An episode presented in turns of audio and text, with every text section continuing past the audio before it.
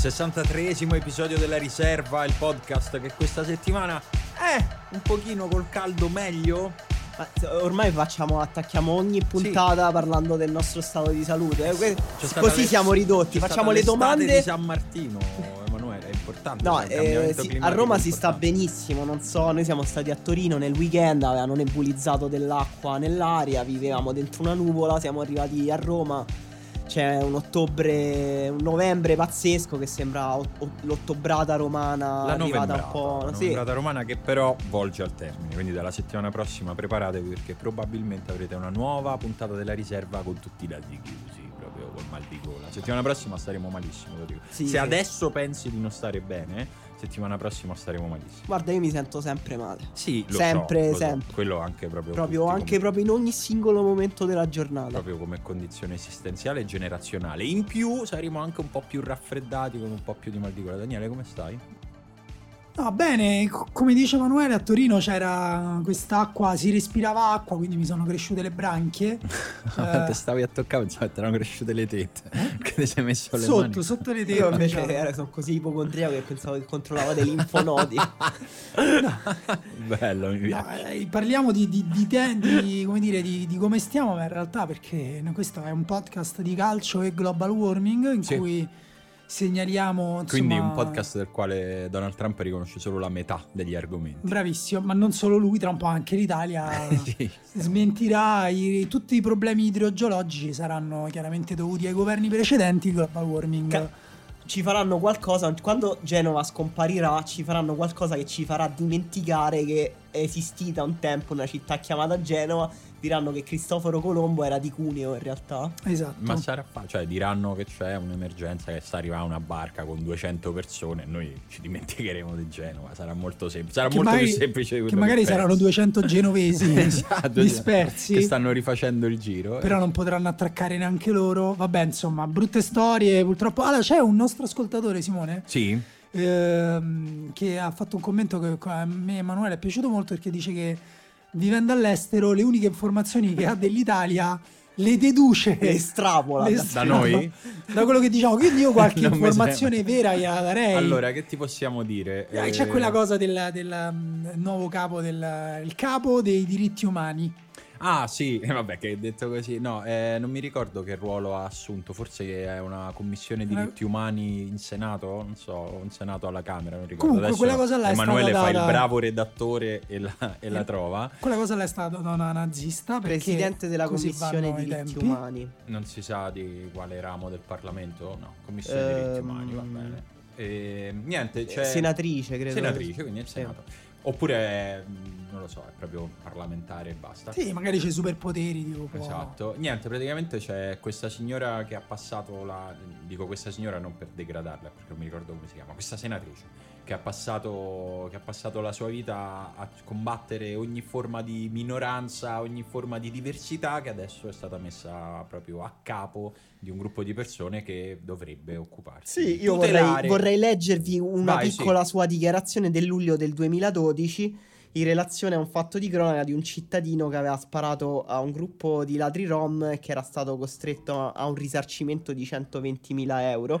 Eh, lei commentò: Se uno deve pagare per essersi difeso, è meglio che eh, la mira la prenda per bene. Ah, vedi, No, io ho letto anche un'altra cosa della quale devo dire più di tutto mi aveva colpito l'uso spericolato della punteggiatura e il contenuto era terribile, quindi pensa quanto faceva schifo la punteggiatura, proprio si fa fatica. Sì, aveva fatto anche un'uscita scientifica, eh, disse un bambino deve avere un papà maschio e una mamma femmina, è quella che regola la natura per la riproduzione. Va bene. Ma che è una cosa che se non sbaglio ha scoperto lei. Però, sì, sì, sì, mi sembra, la sua teoria, che, sì. Mi sembra che, che, prima. Cioè, quindi questo che, che altro, è successo? Fabrizio eh, Coronasi Argento. Fabrizio Coronasi Argento. Ho letto anche Meg e Saviano stanno insieme, oppure Meg, è stata una mia allucinazione. Meg Meg, la cantante di 99, 99 Boss. Veramente, la messa me la sono persa. Bella però. No, eh? perché questa Beh, è, proprio, coppia, oh. è proprio di oggi. Ah, Tra l'altro ho letto eh. un articolo su un giornale, convivono sia nell'appartamento di Saviano a New York, sì. sia in quello del cantante a Roma. Quindi... Che appartamento però, di Saviano a New York era, sono sì. le parole che proprio fa, triggerano tutti Esatto, esatto. Cioè non c'era tutti... nessun bisogno di specificare che esatto. convivono. Ne... Però... Vabbè, lo dicono poi, poi che, che altro altro succede? Niente, in Italia basta forse. E basta, abbiamo... abbiamo Beh, c'è una nuova trasmissione televisiva Quale? dove i nostri politici spiegano alla lavagna delle cose Ah, a dei sì. bambini. Ah, E sì. c'è stato di recente Salvini. Matteo Salvini. È stata una il, puntata gag, molto il pressing. Sì, bello. Una e ha puntata detto Clap- molto eh, Klopp Ha sì. detto sta cosa. Molto istruttiva, devo dire, non si respirava per niente un'area da Istituto Luce. No, no, io l'ho Sono molto contento che sia stata ospitata su Rai 3.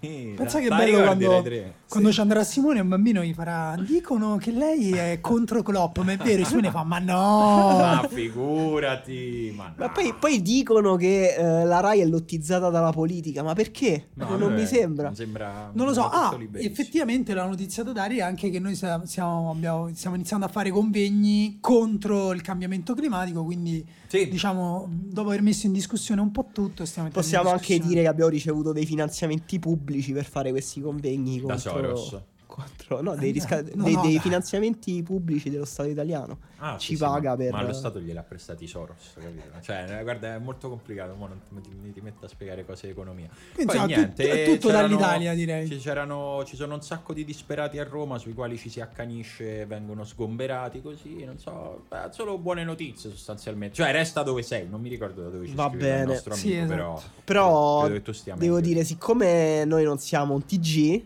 Eh, no. siamo un podcast di calcio, A possiamo che dire no- che nella, nella realtà del calcio invece sono state grandissime giornate, Sì. bellissime partite, tutto un weekend di derby. Dip- Eh, sì. dipende sempre dai punti di vista Eh, vabbè, ma non è che devi fare sempre. Questo era un gancio, serviva. No, in realtà è vero, no, volevo fare una battuta, volevo- pensavo che i nostri cervelli fossero molto più connessi di quanto poi effettivamente per natura possono esserli. In realtà è vero che è stato un grandissimo weekend, in Italia si è parlato solo di una microazione Milan-Juve, poi ne parleremo dopo, però in Ah, realtà sono successe tantissime cose, c'è stato il eh, super classico di andata eh, in finale di Coppa Libertadores tra Boca e River, c'è stato il, eh, come si dice in tedesco? Il Der Klassiker. Der Klassiker. tra Borussia e Bayern e per esempio noi il giorno dopo con Emanuele eravamo appunto a Torino a fare un corso il giorno dopo abbiamo guardato i siti dei principali giornali sportivi per vedere a che punto fosse la notizia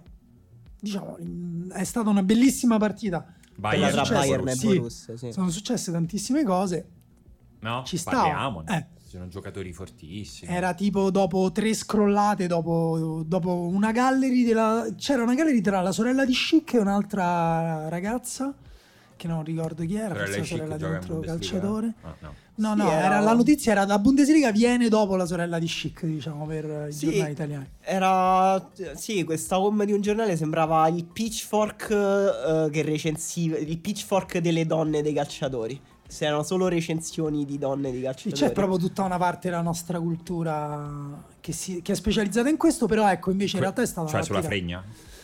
No, Ah, era no, una- no, perché mi ero distratto un fregna che in attimo. qualche modo può essere correlata al calcio. Ah, ok. Perché, vabbè, diciamo sì, vabbè, insomma, lo sai, no? Lo vedi tutti questi appassionati di calcio che ritwittano donne con le tette di fuori. Eh, lo so. Il collegamento è che anche oggi si scopa domani.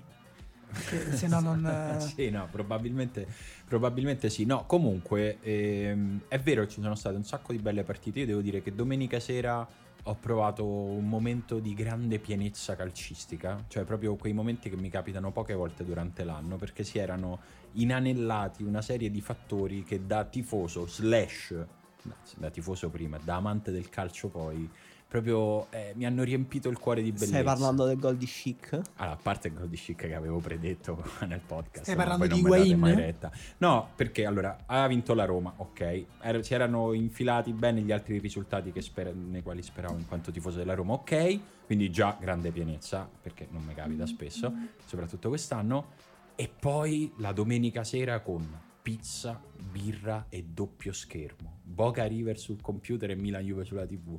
Guardavo, guardavo tutto quello che avevo davanti a Mancavano me. solo un paio di zin. Mm. No, non c'aveva sullo smartphone, stava guardando Emily Ratakowski. Esatto, che comunque, come dice la mia ragazza, ha un seno molto abbondante. Questa è la sua recensione di Emily Ratajkowski. Di, Emily Ratajkowski. Io ho molto apprezzato la, l'eleganza con la quale è riuscito a descrivere eh, Emily Ratajkowski, che insomma solito quando... Perché te e la tua ragazza parlate di Emilia Tagoschi, però... Eh, no, perché, la, perché, un po' di giorni fa a un certo punto mi ha detto, stavamo insieme ad altri amici, ho detto come si chiama quella che ti piace a te, quella ragazza con un seno molto abbondante? Ho detto amore sono molte però, restringiamo un po' il campo e poi no, alla fine abbiamo... Ma perché parla anche questo andrebbe indagato? Vabbè, sai che c'è Brera che descriveva Fausto Coppi come un, un uomo nato per stare sulla bicicletta, come un'estensione, lui della bicicletta, la bicicletta del suo corpo Emily Ratajkowski è un'estensione dei Delle vostri ah, no. no. dei desideri proprio in bana- Banali, porno brutti. porno è un'esagerazione è un manga fatto donna vera non so siamo persone tutte quelle cose no perché poi lei, poveri- lei poverina ha un sacco di problemi respiratori è come quei carlini secondo me anche come quei cani buffi esatto quei cani buffi che poi hanno problemi nella vita vera noi vediamo solo il lato bello di Emily Ratajkowski ma lei fatica a respirare, so. ha problemi alla schiena. Ma e, se lei vuole, i medici cammina male. No, i medici non può dato... giocare a tennis. Esatto, tra 4-5 anni al massimo dovrebbe morire. Quindi, insomma, è un... a meno che non si faccia la riduzione al del seno, seno, che però le e del culo la povertà. Esatto. Poi non lavora più, però. Esatto.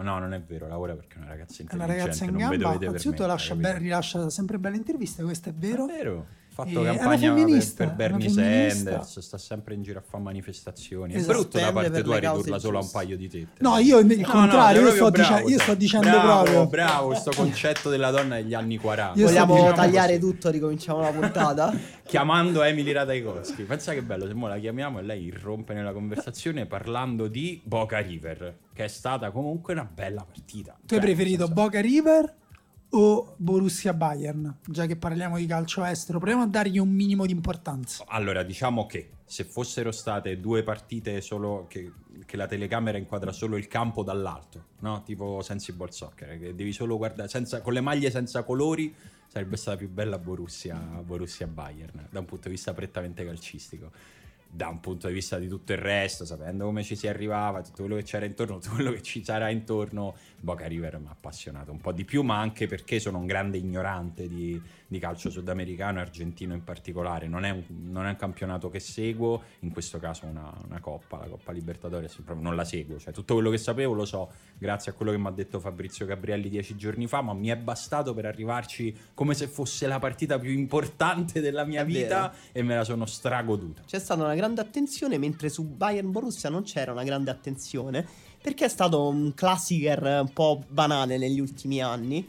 Perché la superiorità del Bayern, soprattutto negli ultimi 2-3 anni di difficoltà del Borussia, è stata, era veramente netta. Quindi la, l'abbiamo anche aspettata con poca attenzione. Poi si è rivelata una partita pazzesca proprio perché c'è stato un incrocio dei due momenti delle squadre. Un Bayern che con Kovac fatica ancora a trovare uh, i suoi equilibri e un Borussia Dortmund invece che in un momento con Favre uh, in cui sta letteralmente volando in campo è stata una partita spettacolare che riassumo brevemente proprio nel suo andamento perché chi non l'ha vista magari ce l'ha più presente ha segnato uh, Lewandowski dopo pochi minuti l'1-0 poi il Borussia ha ribaltato il risultato con una mm, no ha segnato l'1-1 poi ha segnato il 2-1 di nuovo Lewandowski poi ha pareggiato il Borussia con un'azione bellissima, coronata da un tiro al volo di Royce eh, di collo destro, stupendo, tutto in transizione. Un gol che riassume bene eh, lo stile di gioco del Borussia. E poi un gol eh, appunto di Pago Alcacer del 3-2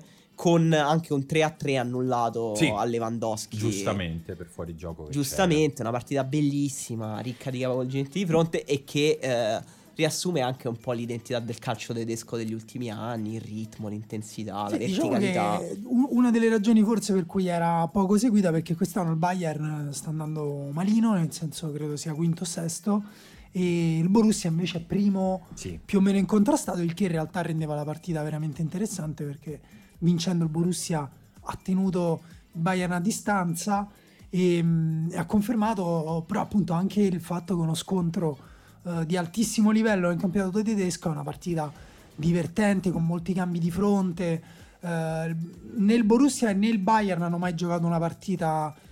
Per quanto il Bayern in realtà ha subito una specie di controriforma uh, lo scorso anno con Kovacs se giocasse con Avi Martinez e, um, Goretzka. e Goretzka davanti alla difesa.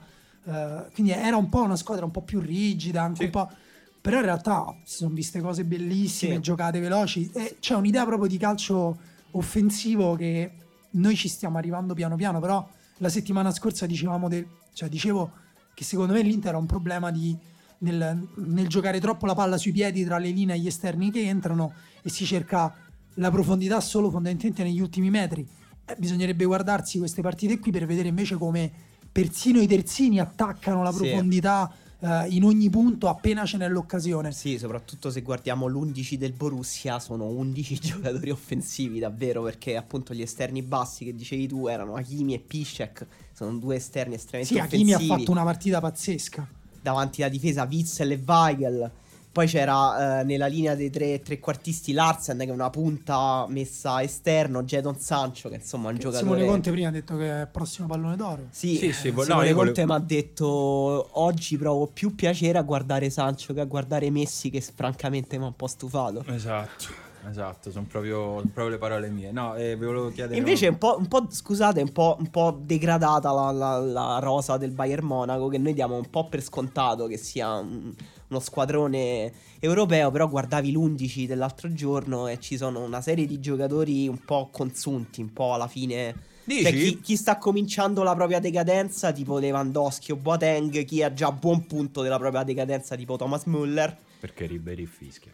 No, Ribery, Ribery... Quando, quando, gioca in forma è una furia. Sì, è un po' più discontinuo, diciamo, pure lui sta nella parabola. È che quel quando è diventato un grande sì, punto interrogativo. Sì. Poi appunto giocatori che non si capisce eh, sono in momento di crisi da qualche mese, tipo Hummel Salaba che tre anni fa era il terzino più forte del mondo e oggi, boh. Beh, gioca, nel senso poi non bisogna neanche esagerare, appunto Lewandowski ad esempio non è più Lewandowski di, di un paio d'anni fa, ma secondo me anche proprio perché il Bayern ha un po' abbassato le pretese resta comunque sì, voi non ce l'avete il rimpianto su Lewandowski che abbia giocato solo sostanzialmente in due squadre e tutte e due in Germania cioè, non, non vi... a, me, a me mi, mi, rimane, quando penso a Lewandowski, un po' mi rimane la curiosità di, aver, di non averlo visto in Spagna, in Italia. Quando si parlava di Lewandowski al Real Madrid, che era un anno e mezzo, mm, due anni fa, forse comunque fa, c'era ancora Cristiano.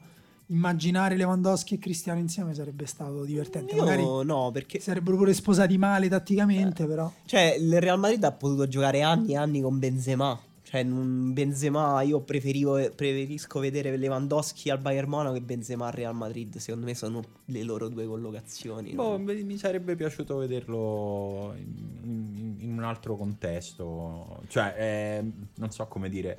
È, rimasto in una grande comfort zone, secondo me. Sì, quello, quello forse sì. Lui è un grande me... appassionato di Oktoberfest. Tra l'altro, sta diventando un androide. sì.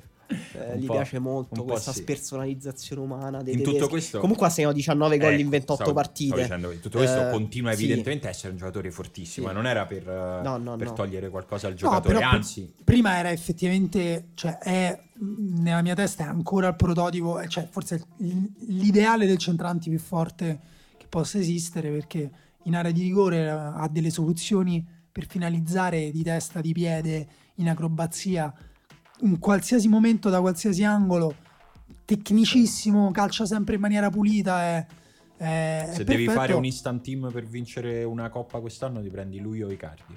No, Icardi, per quello, perché comunque poi dipende pure come giochi, però lui invece secondo me la cosa veramente speciale era che era anche un numero 10. Sì. Era, aveva anche la, la, la, la, tecnica di un numero 10 col fisico sempre suo.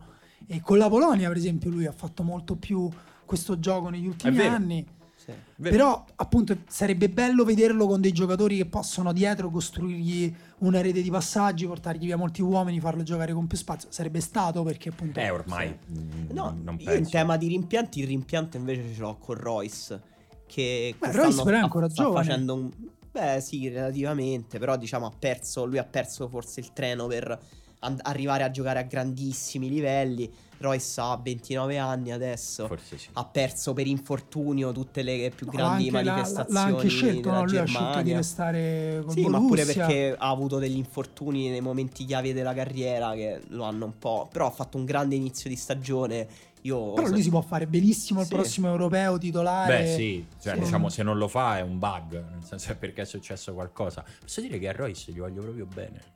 È strano è proprio... questa tua cosa, Simone, so. però sì lo puoi dire. Lo so, è proprio un giocatore che proprio lo guardo per come gioca, per come si pone, anche questa cosa, questa storia di fedeltà. Lo guardo e dico, Marco, cioè è uno di quelli che quando è contento mi, sono contento per tu lui. Mi dicevi l'altro giorno che provi simpatia naturale per tutti i giocatori che non sono neri, giusto? Sì, Esatto, ma mm, mi fa piacere, ti ringrazio per averla un po' addolcita in diretta. Diciamo mi stanno sul cazzo tutti i neri, cioè questo, anche al di là del calcio questo. Eh. no, in realtà appunto Royce... No, è vero che c'ha qualcosa di simpatico, c'ha qualcosa ne- nello sguardo. E poi effettivamente le scelte che ha preso, come Cantè, no? Si, si, dice sempre... Ci siamo anche lamentati... Non ho seguito la carriera no. di Cantè perché...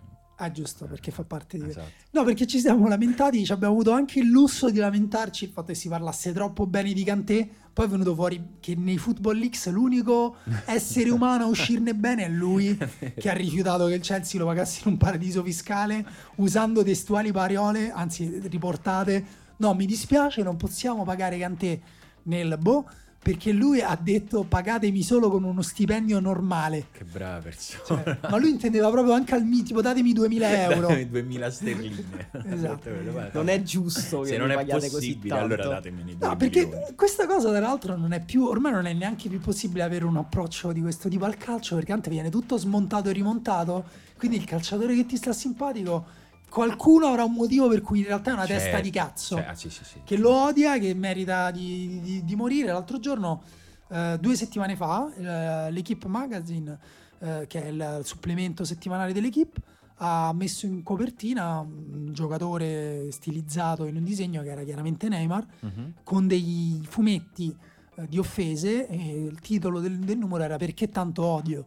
Perché effettivamente qua ci si, si dimentica sempre un po' che il calcio è una cosa un po' divertente. In Italia, appunto, c'è stata una partita importante questo weekend, ha, ha di nuovo totalmente rotto qualsiasi tipo di, di discussione civile e, e normale su, su, sulla Juventus, che poi vuol dire è la, la squadra che oggettivamente nessuno mette in discussione questa cosa qui, neanche proprio quelli che la odiano di più, la squadra più forte d'Italia e anche più interessante però non si può più parlare perché in realtà... Non... No, diciamo che nel, nelle ultime settimane è diventato ancora più complicato cercare di avere un discorso equilibrato sulla Juve, considerato tutto quello che è successo dopo, dopo Report, dopo le, l'inchiesta di, di, Report sul bagarinaggio e su tutto quello che è, è, stato collegato in modo più o meno diciamo, convincente da questa, da questa inchiesta ha, se possibile, reso... molto meno, eh? meno di quello che ci si aspettava. Molto questo va detto. Ci perché... si aspettava, come succede spesso.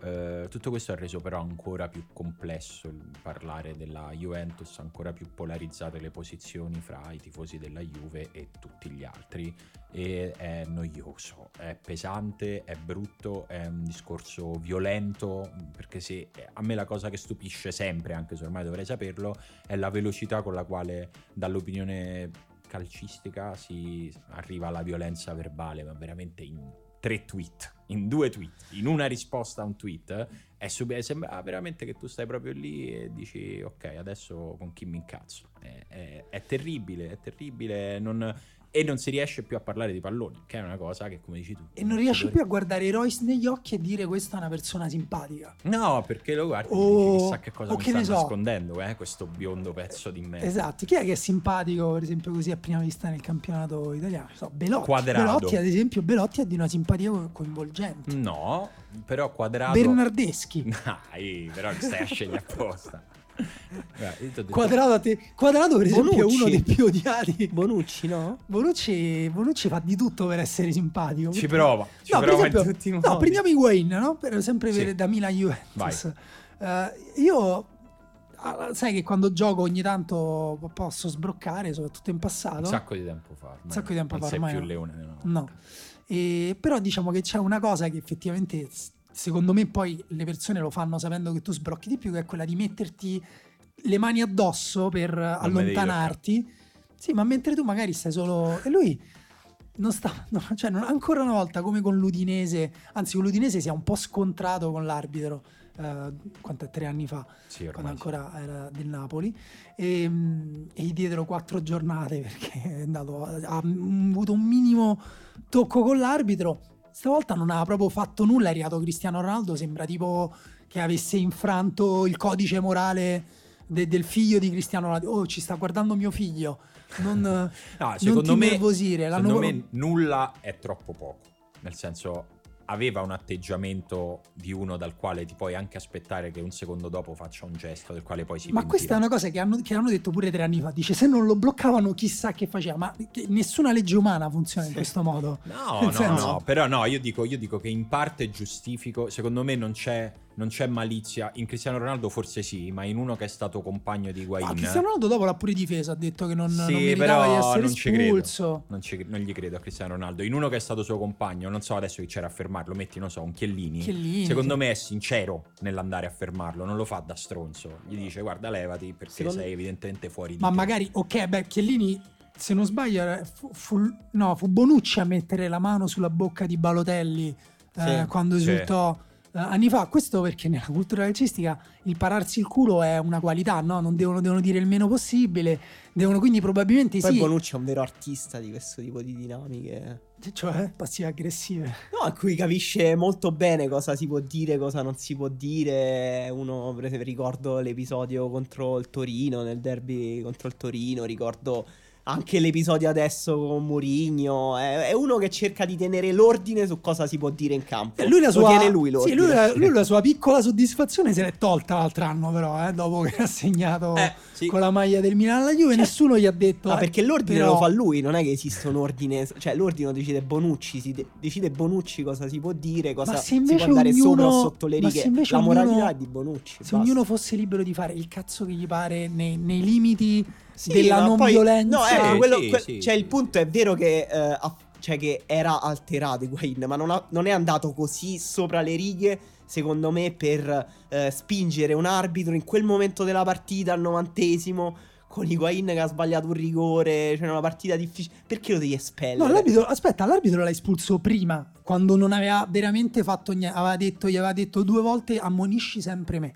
Sì. Sì, sì, e lì l'ha espulso. Poi lui lì ha avuto la reazione più Isterica. fisicamente, sì, perché poi l'arbitro Però se sì, ne va. non aveva fatto quasi niente. Ma cioè... anche dopo, secondo me, adesso due giornate gli hanno dato per, per, per minaccia, per atteggiamento minaccioso. Allora, io devo dire che uh, a me Higuain non sta simpatico per niente. Lo trovo proprio no, insopportabile. Umanamente è difficile anche qui. Anche perché pure lui ha la pelle nera, se non sbaglio. Anche perché lui è un po' olivastro. No, lì per me già esce fuori dai Mi canoni. sa che a te non piace perché era ricco da giovane, vero?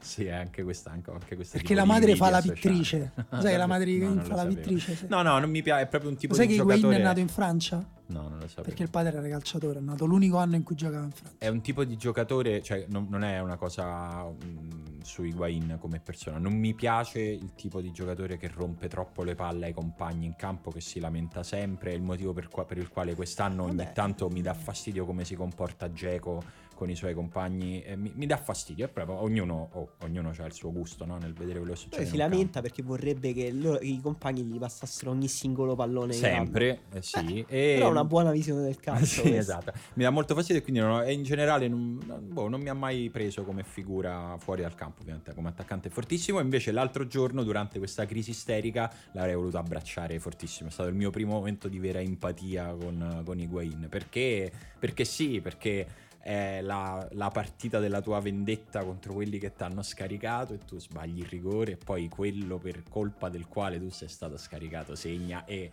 cioè nel senso sei tutti noi. Sì, non so, non so se ce le mettiamo mm, noi tutte queste cose o se loro le vivono. Secondo me spesso li... io mi, mi, dico no, ma ce le mettiamo noi tutta la nostra narrativizzazione. Invece poi succedono queste cose. Così. Secondo me ogni tanto però ce io... le mettiamo. Secondo me invece in questo caso era proprio di lettura così facile. Io però, per esempio, se... la storia di Wayne me la racconto in un altro modo. Cioè, è vero che lui, eh, so, so, questo poi alla fine ha fatto tornare la sua cessione, ha fatto tornare i conti e tutto.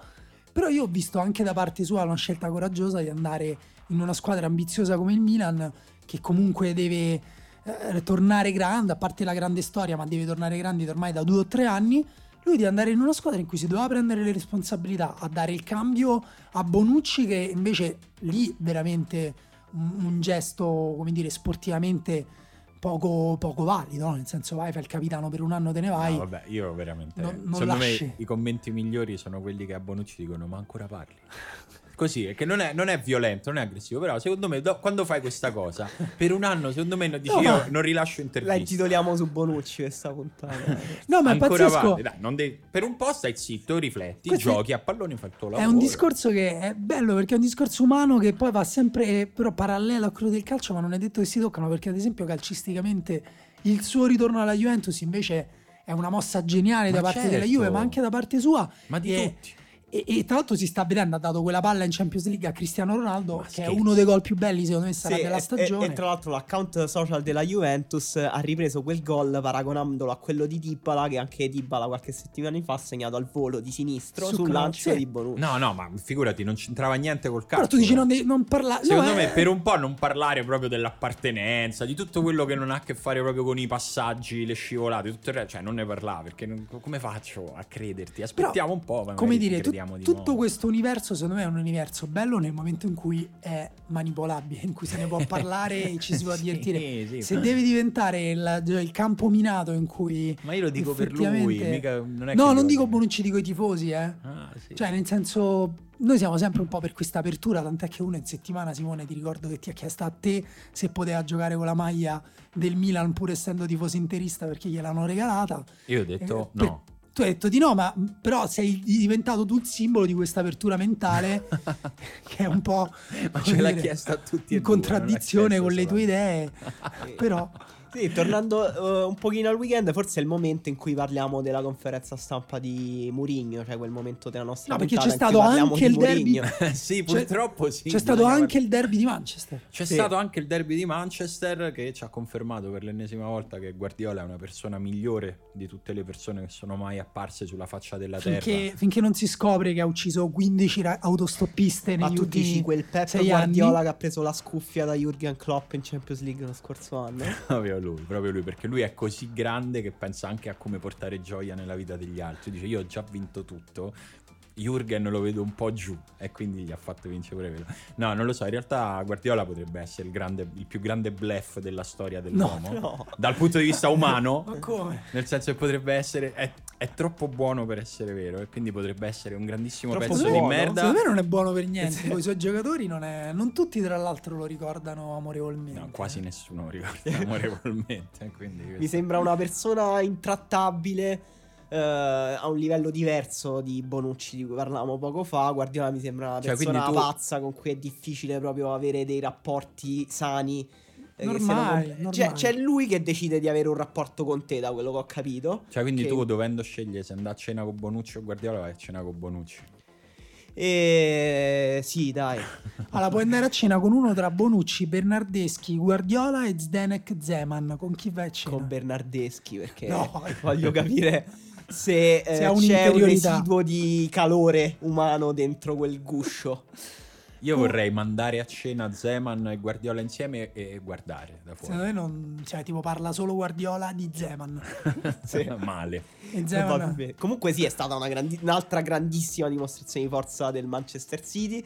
Che ha preso a pallonate il Manchester United, tranne una brevissima parentesi in cui lo United ha segnato il rigore di Marzial. E sembrava, sembrava che sì, quel momento in cui ecco Mourinho adesso torna, poi fa The United come back. esatto, Perché già è successo Davis. due volte quest'anno con la Juve e in campionato non mi ricordo contro di chi che Sì, che perdeva 2-0, 2-0 3-2 con il Newcastle. Ok. E invece, invece, no. invece no, invece no, hanno continuato a prenderli a pallonate, tre grandissimi gol Uh, il primo gol che dimostra, insomma, che mh, esprime la grandissima partita giocata dalle due mezzali del City, che sono forse i ruoli in cui si è decisa la partita, David Silva e Bernardo Silva, che hanno distrutto individualmente uh, Matic e Herrera, ma anche per uh, la mobilità che avevano in campo.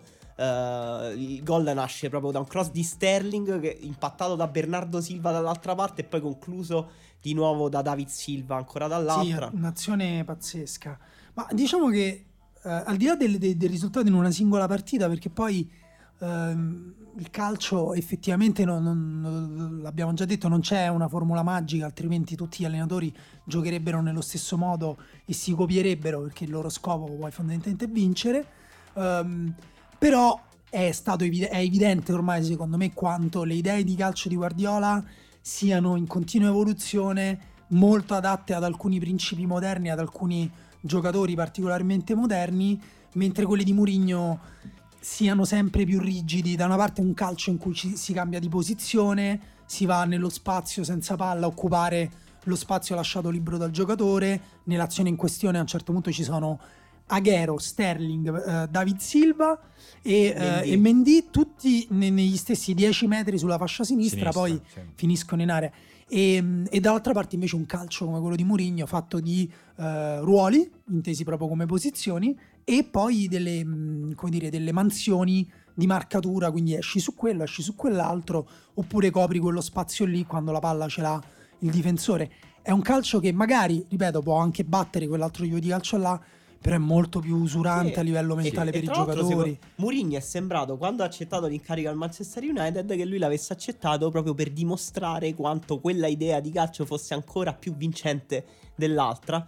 Invece, cioè, sì, almeno rispetto a. Secondo me, per quanti sforzi tutti e due eh, abbiano fatto di cercare di far evolvere il proprio calcio, Uh, se conti una carriera ormai, non so, ventennale nel caso di Mourinho, un pochino più breve in quello di Guardiola, poi guardi questa partita e vedi che rimane un embrione mm, che è quasi opposto nelle, nelle, nelle, loro idee di calcio, nel senso che se in quella di, nell'idea di calcio di Mourinho originale, che poi ha declinato a seconda dei giocatori che aveva, dei contesti che aveva, c'è quella di eh, negare possibilità all'avversario e trarne vantaggio, in quello di Guardiola c'è sempre di creare possibilità per te stesso. E, e per gli altri. Per, sì, sì, per te come squadra, quindi per ah, te okay. e per eh, dove la squadra è un corpo unico e quindi eh, se il concetto basilare di calcio di Guardiola ha a che fare con lo spazio, sempre con il creare lo spazio per, dove il per poi dipende da chi hai,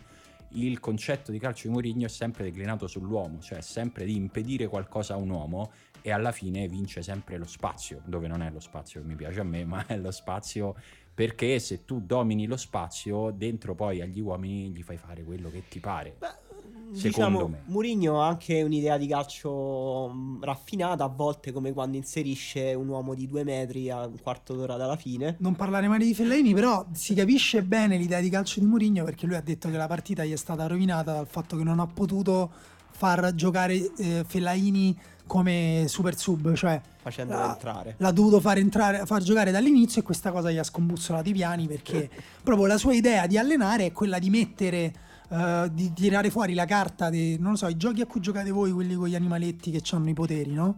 Che voi non giocate ai giochi quelli di carte. Ma voi chi? Noi, tu, tu non noi giochi ai Pokémon 5 Stelle? No, tu, Simone, tu non, tu non c'è la ma- quello che c'è sulla maglietta oggi, chi è? Pikachu.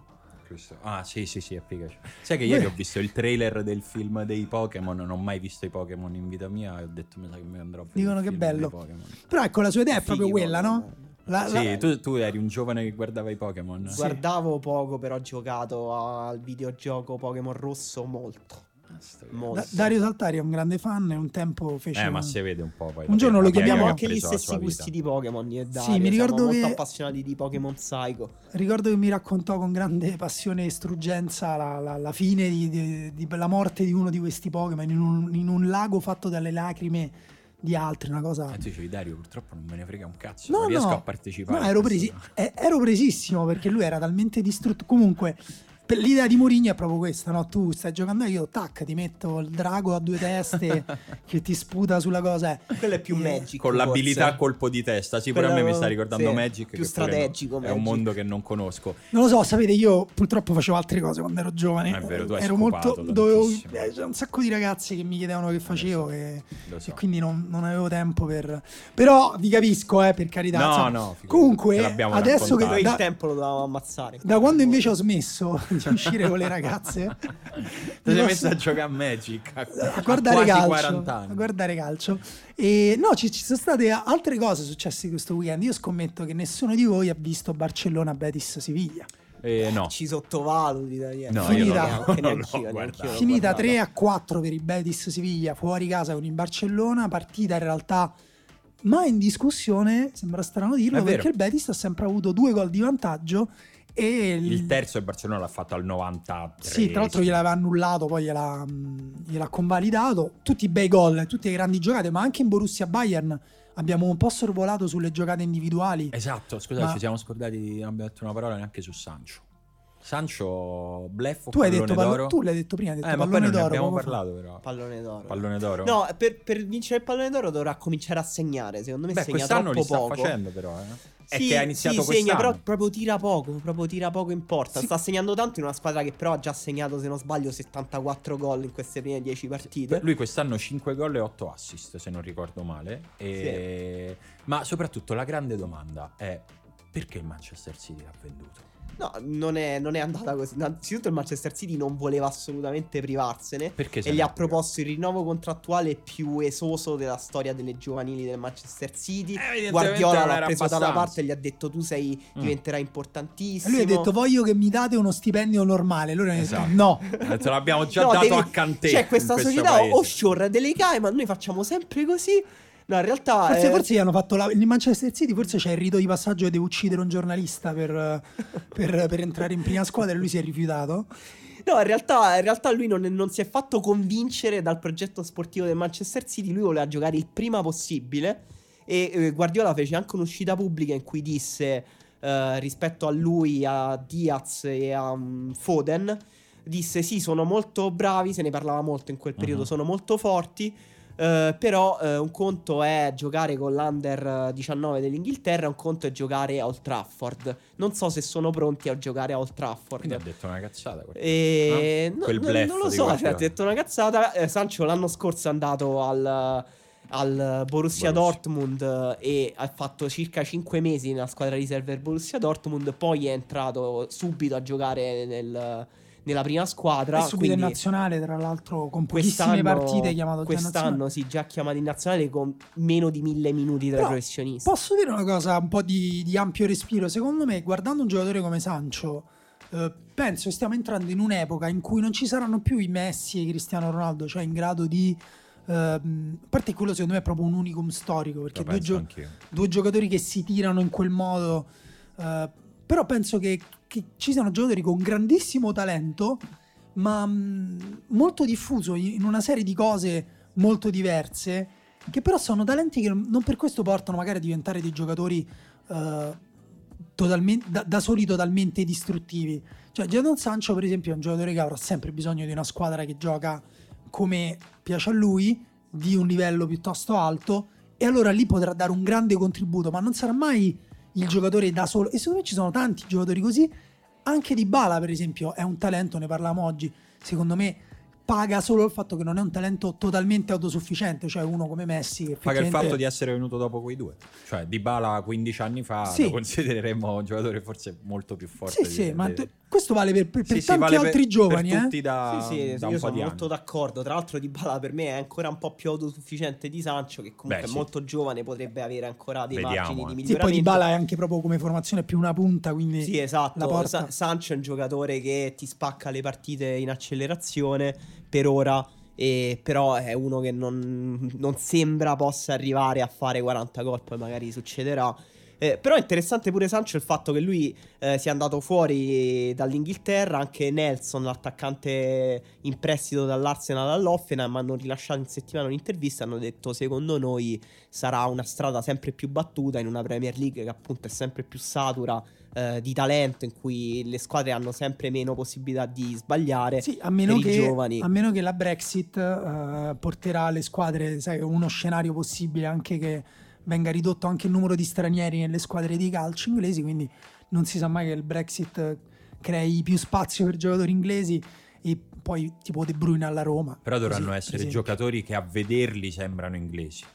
Capito? Cioè, nel senso Ah, tipo... ok, ah, ho vero, capito che intendi, Simo. No, adesso ho capito tipo che Sancho. Mm, eh no, vero, no. Sancho lo lasciano in Germania. Questa sarà la nuova regola. Che a sì. vederlo uno deve dire, beh, sì, quello è inglese. Comunque, invece, se in Bayern Borussia, oltre al grande gioco, abbiamo visto appunto giocate individuali pazzesche Uh, il gol di, di, Lewandowski, il primo, c'è un tacco in area di Gnabry per sì, Kimmich. bellissimo, bellissimo. Sulla riga di fondo Kimmich praticamente a un metro dalla porta invece di tirare crossa per Lewandowski sul secondo palo. Veramente azioni pazzesche, il gol di Royce di cui ha parlato Emanuele, il gol di Paco Alcacer meraviglioso Bellissimo. perché lo mette dove Neuer non arriva, l'unico metro di porta che non copre. Fare quella cosa contro Neuer vuol dire avere grande sicurezza nei propri mezzi. eh, Esatto. Neuer è uno che sta in piedi sempre fino all'ultimo e lui riesce e a metterlo per quando si inginocchia poi chi copre comunque. terra. E invece lui la mette lì. E invece Barça eh, Betis invece è una partita dove eh, il Barça ha perso per eh, ehm, come dire, ha perso contro un sistema di gioco che è quello di Kike Setien, eh, che è gioco posizionale, 3-4-3 se vogliamo, 3-4-1-2, con lo Celso mezzo, si può dire mezzo scarto del Paris Saint Germain. Sì. Sì. Ehm, giocatori con Joaquin ancora titolare nella coppia di, di attaccanti, con tutta gente strana, Junior il terzino sinistro, anche qui un altro, e tutti giocatori molto verticali che percorrevano il loro corridoio come se non ci fosse un domani. Noi una partita simile, secondo me, l'abbiamo vista in Italia questa settimana ed era Atalanta-Inter, ma una sola squadra era in grado di giocarla ed era l'Atalanta, che effettivamente occupava tutti gli spazi che trovava in verticale. Però stiamo, secondo me, ci stiamo proprio confrontando con idee di calcio eh, nuove e insomma, come dire, dovremmo un po' liberarci da queste, eh, da, da- da- da- queste fasciature rigide sui moduli, su Ah, sì, ehm, sì, sulla- cose di cui ancora un po' in Italia, no? Siamo ancora un po' legati a queste cose qua. Sapete un'altra cosa bellissima successa eh, in questo weekend? No. Che eh, il signor eh, Moine Shabani, che forse eh, Ugo ne ha sentito parlare, è diventato allenatore dell'Esperance Tunisi a ottobre, senza mai aver allenato prima, e dopo quattro partite ha vinto la Champions League africana. Mazza. Quindi, è lo Quando si dice cogliere proprio È l'occasione. il Di Matteo dell'Africa. Quindi, no, è lo Zidane. è Bello, lo, è lo. Zidane perché poi credo che abbia vinto anche la Liga, come dire, il campionato tunisino. Senti, a proposito dei nuovi allenatori, Claudio Ranieri. C'è stato un altro palio? Lo sapevi Simone? Mm, Dicevamo, Claudio Ranieri, miracolo del prossimo anno o esonerato fra due mesi? È Ranieri al Fulham. due O, mesi. o miracolo quest'anno? Miracolo quest'anno quantifica miracolo. No, no, no, non, è, non è possibile. Tra si l'altro, salva, eh. Cioè, quest'anno si, si- noiosamente, già te lo dico, si salva. eh, dipende perché il Fulham eh, ha una squadra che cioè, era una delle squadre più attese. Eh, vedrai che col dilly ding Premier, dilly dong, vediamo. vedrai. Mo c'ha la prima contro il Southampton e subito va a colmare il gap. Poi a Chelsea e Leicester. Quindi calendario subito friccichino per Ranieri. 9 punti e via, siamo fuori dalla, dalla zona No, retrocessione. vabbè, sarà interessante seguire. Vabbè, che comunque, fettina. comunque, non ti devi permettere comunque. Eh? Che il fettino è affettuoso. Insomma. Che c'è il soprannome di Ranieri? Sì, perché il padre era macellaio, aveva una macelleria a testaccio. E quindi loro lo chiamano il Fettina. Che Sì. Sembra un po' dispregiativo, Eh, a me posso dire, sì, un po' eh. classista, Emanuele, da te non me l'aspettavo. Perché Cioè, non è- se il la padre- carne è il mio cibo preferito. Se il padre di Guardiola era macellaio, non è che lui lo chiamavano il, Il ham- el jamon. No. Cioè, era- sarebbe Poi No, la, sarebbe la carne è il tuo cibo preferito, il tuo colore della pelle ci dice che non è vero. Esatto. Forse non Eh, te la puoi Forse, permettere. forse ti mangi il tacchino. Io mangio de- eh? degli scarti di carne perché gli sponsor a questo podcast languiscono. quindi mangio frattaglie, mangio del- Forse- degli scarti. Mangi il culatello, forse. Bagni col Raramente. culatello. Raramente. Secondo me tu ti mangi il petto di tacchino. eh? Io mangio la trippa, i rognoni. Mm. No, secondo me tu ti mangi proprio il petto di tacchino. Ma sapete chi è un grande appassionato di carne e che ha visto una partita molto importante questo weekend? Secondo me ha fatto proprio l'asado durante la partita dentro casa e per questo ha fatto affumicare, intossicare per, per fumo tutti i suoi più cari. Fabrizio Gabrielli! Allo, come state? ciao, ciao Fabri. Va bene, io più che altro volevo sapere come stava la tua famiglia dopo questo brutto fatto che ho letto su Cronache di Civitavecchia, che è il mio giornale preferito. No, ma la verità, la verità è che... Dici per l'asado? dovuto- Sì, L'abbiamo fatto l'asado, ma purtroppo non l'abbiamo potuto fare più in concomitanza della partita perché noi l'avevamo progettato per sabato. La famiglia sta bene. Ma No, l'asado non dura fino a... non dura tre giorni l'asado? Eh, no, quelli pro- sono i matrimoni marocchini. c'è il proverbio che si l'asado, gioca- l'asado dopo tre giorni puzza, no? Quello è il proverbio argentino. No, io pensavo che era una... dovevi stare lì e curare la carne per tre giorni prima di mangiarla.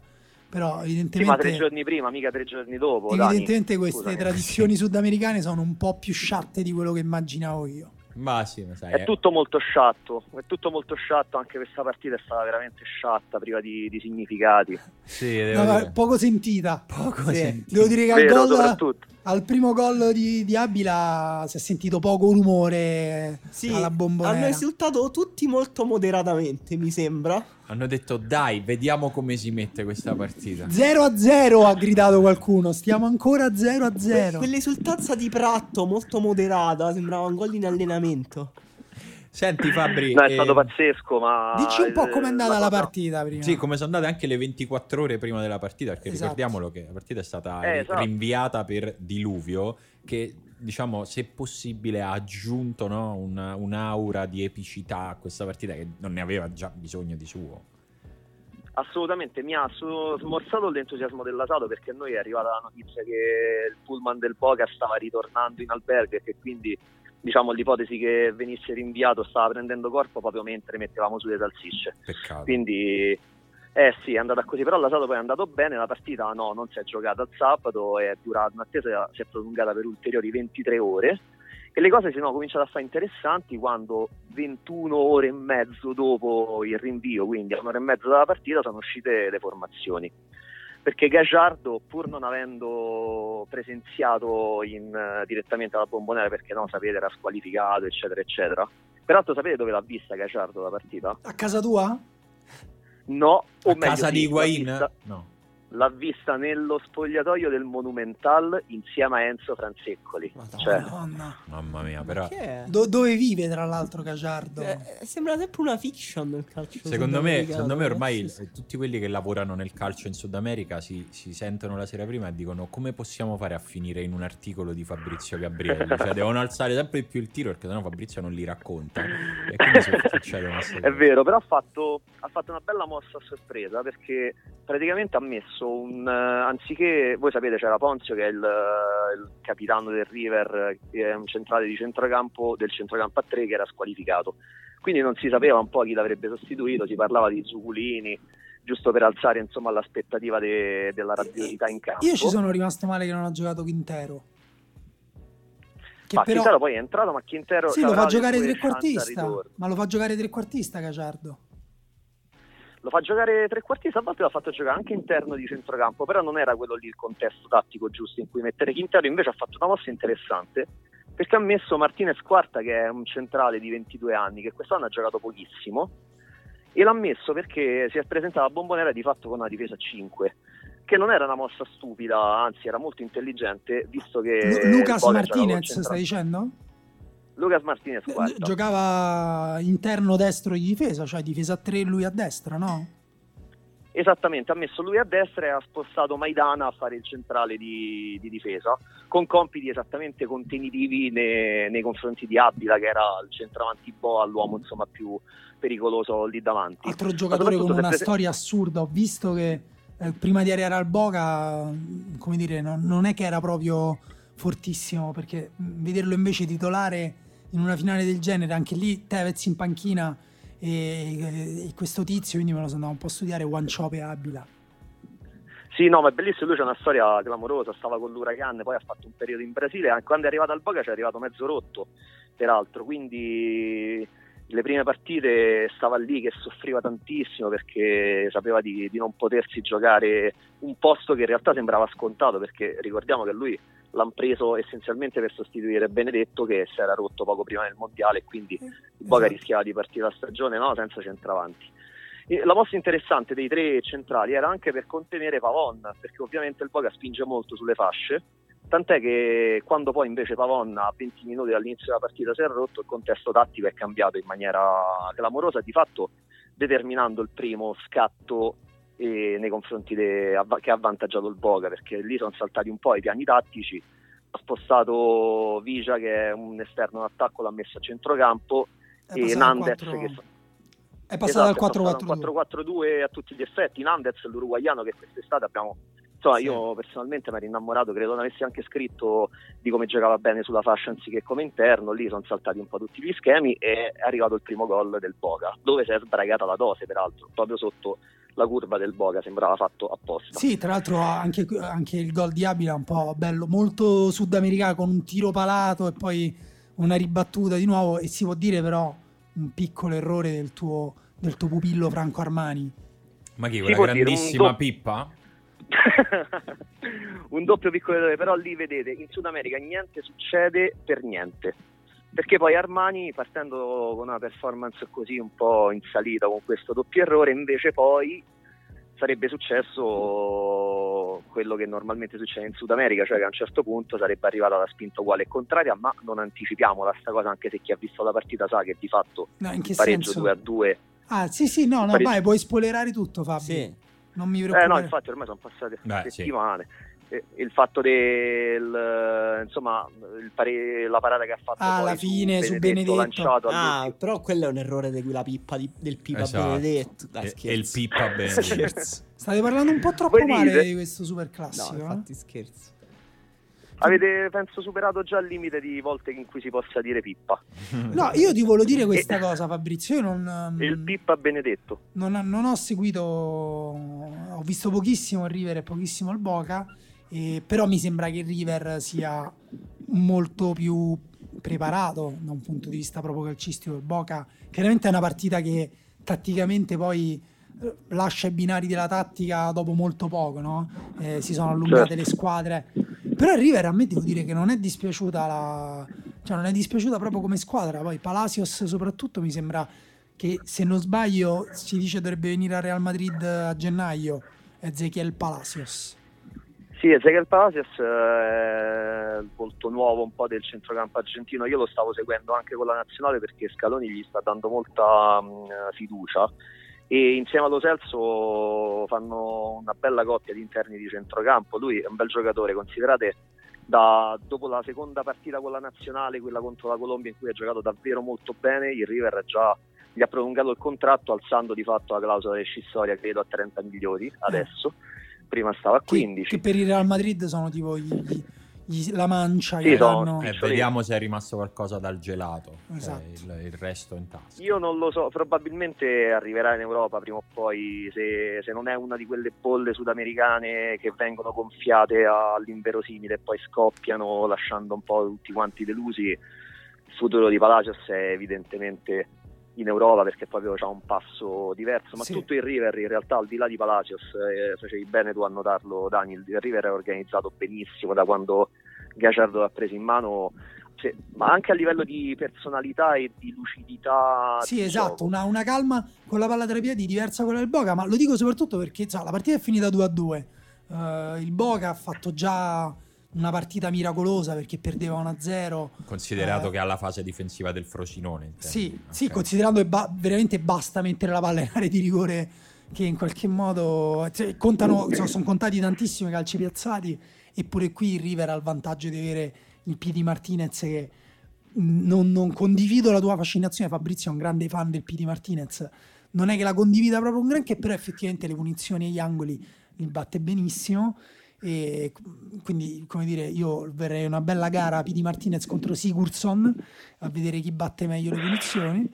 E, però ecco, diciamo adesso il ritorno che t- si gioca tra tantissimo Mamma tempo, tra l'altro. È, è una brutalità sì. questa nei confronti È un'attesa una brutalità. Una brutalità. Interminabile. È vero, peraltro vabbè, il monumentale è già al completo, è notizia di oggi. Cioè, c'è già gente seduta a prendere il posto. Già fisicamente già al completo. Fisicamente pieno. No, come lo vedi il ritorno? Che hai detto? Non ho capito. Tu come lo vedi il ritorno, Fabri? Ma guarda, io il ritorno lo vedo. In realtà, secondo me, l'andata è finita a 2 a 2 e mezzo. Psicologicamente il River parte eh, sì. avvantaggiato. Un po' perché l'ha ripresa due volte comunque riprenderla due volte non è proprio una scemenza. Se ci fate caso, avete visto voi il primo gol di Pratto, cioè sono passati davvero 10 secondi. Sì, sì, sì, secondi si finisce di esultare. Abila. Esatto, in cui c'è la bombonera che è super carica. Tu hai preso un gol hai che, fatto gol. sta inclinando la finale da, dal lato avversario, averci la lucidità di prendere il pallone e batterlo. Il ah. PD Martinez disegna quel, quel passaggio chirurgico nei confronti di Pratto e Pratto che fa gol, quello significa che è una squadra che ha la testa sulle spalle. No, e invece al, al, contrario per il Boca, no? appena segnato un gol importante e ti fai trapassare da un passaggio sì. verticale, centrale. Poi per me lì Pratto fa un bel controllo, non l'ho rivisto benissimo, non so quanto sia voluto il gesto tecnico o no. Però diciamo per i nostri ascoltatori che il piccolo vantaggio del, diciamo, del Boca rispetto sarebbe drammatico se fosse successa in Europa in una semifinale Champions. Eh, Libertadores credo che i gol in trasferta non, non cambino non nulla. Quindi si riparte da 0 a 0. Con lo 0 a 0, l'uno pari, eventualmente si va oltre, si va ai supplementari. Quindi almeno questo, insomma, sì. diciamo. No, è più come dice Fabrizio, una cosa un po' psicologica, nel senso che comunque. Eh, soprattutto in questa partita nella quale esiste solo il tifo di casa, non riuscire a capitalizzare una partita nella quale il tifo di casa è veramente mh, un elemento presente e solido nell'aria come in poche altre partite nel mondo, un pochino rischi di pagarlo. Più che altro, diciamo, tu questo vantaggio sai che non l'hai sfruttato, il River vediamo. Eh, esatto, peraltro questo era un po' il mood che c'era in campo quando sono uscite le squadre, non so se avete visto il video che ha fatto un po' il giro di Tevez che, che, che invece ha un'esperienza europea e che quindi magari tende anche a leggerla diversamente in maniera più razionale, no? un 2 a 2 e uno 0 a 0, adesso ce andiamo a giocare là. Invece uscivano tutti quanti tristissimi, moggi e, e Tevez li pigliava uno per uno e gli diceva che a Pesa arriva, testa in alto perché, perché comunque un pareggio ce l'andiamo a giocare là da, una, da, un punto di vista non, aveva, non aver capitalizzato l'opportunità insomma di non dico di svoltarla direttamente in maniera definitiva, però di uscire avvantaggiati dalla partita andata in casa è un minus. Però ci sta anche il plus motivazionale di andare a giocartela a casa dell'altro con 90.000 che ti tifano contro e andarli a strappare alzare in faccia là, no? Vabbè, quindi Fabri chi vince? Diccelo te, dai, diccelo dai, prima. Infatti. dai, ci dobbiamo non giocare so, secondo me, stipendi. Secondo me il River cioè, cioè, ci sono tutti i presupposti tecnici, tattici e anche narrativi affinché il River vinca, chiuda un ciclo e si smantelli completamente dall'anno prossimo ricominci da capo anche perché Gaciardo Gaciardo va in nazionale, no?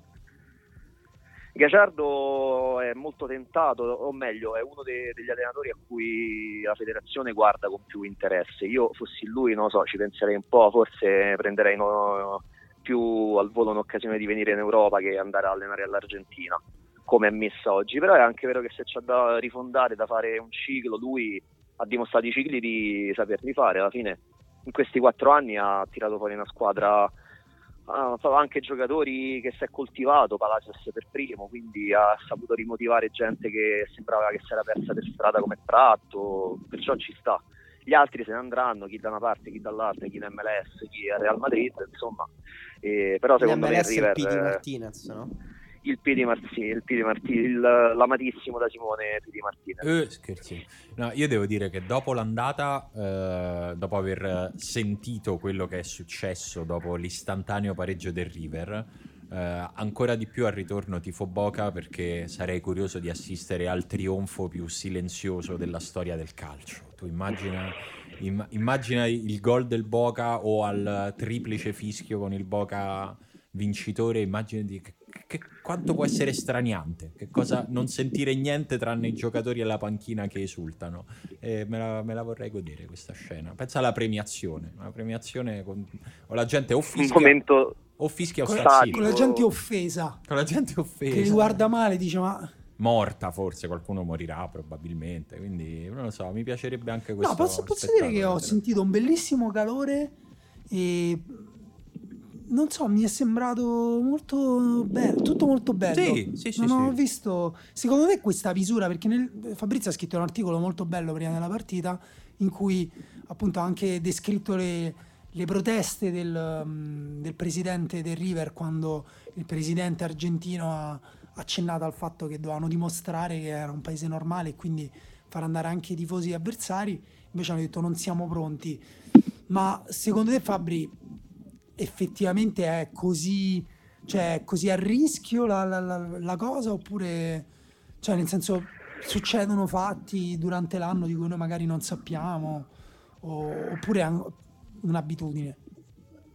Guarda, adesso sono un po' di anni che, che non ci stanno più i tifosi mh, ospiti negli stadi durante le partite, quindi è, è, è molto più contenuto quello che succedeva rispetto a quello che succedeva precedentemente. Precedentemente sì, era abbastanza complicato gestire proprio l'ordine pubblico. Però sono d'accordo sul fatto che sembra che, che i toni di questo super classico siano abbastanza pagati, che ci sia proprio una sorta di rispetto reciproco, poi ovviamente all'interno di, di quello che significa questa rivalità. Io non so se ci avete fatto caso, c'è stato un particolare che secondo me è interessante e molto eloquente. A un certo punto il Pidi Martinez stava tirando un calcio d'angolo e gli è piovuto addosso di tutto e si sarebbe tranquillamente potuto buttare a terra, fare gesti plateali, invece eh, è stato abbastanza tranquillo nella protesta, non ci sono stati momenti di tensione vera e propria. Certo era il primo atto di, di una tragedia in due atti, quindi poi al ritorno, non so, se vince il Boca portarla fuori anche solo da Libertadores da quello stadio, secondo me non è una roba semplice. Ma io spero che ce ne siano due, da, gli lasci una copia. Secondo me dovrebbero imparare, dovrebbero imparare dal Palio di Siena, dove se vince la contrada rivale tu scappi nella vergogna, non ti devi far vedere. E sì, così... ribaltarla, no? Questo è lo sport. Questa è, lo, questa è la sportività. Eh, vabbè, allora devo rispondere. Secondo me dovrebbero imparare invece dal trasporto spaziale che quando i russi hanno mandato Belka e Strelka nello spazio, le due cagnette, poi sono tornate e hanno regalato agli americani uno dei figli di Belka perché come gesto, no? Per quelle erano finte quelle cagnette. Eh sì, perché il palio è vero invece. Beata te che sì, credi certo. ai favole. Ciao Fabrizio, grazie. Ciao, Ciao ragazzi. Ciao Fabrizio. Ciao. Oh, e è il vostro momento, quello nel quale vi aprite. E parlate con noi come se fossimo i fratelli maggiori che vi condanneranno ad anni di analisi sì, perché, perché vi hanno volta, trattati male da piccoli. L'altra volta abbiamo, ci siamo fatti fare noi le domande, sì, però vero. noi abbiamo delle cose da dire molto meno interessanti di quelle no, che è vero. E spero che sia implicito che commentando sotto la nostra pagina Facebook eh, rinunciate a tutti i diritti Ah, sì, sì, sì, eh, vediamo quando uscirà il libro con i commenti della riserva.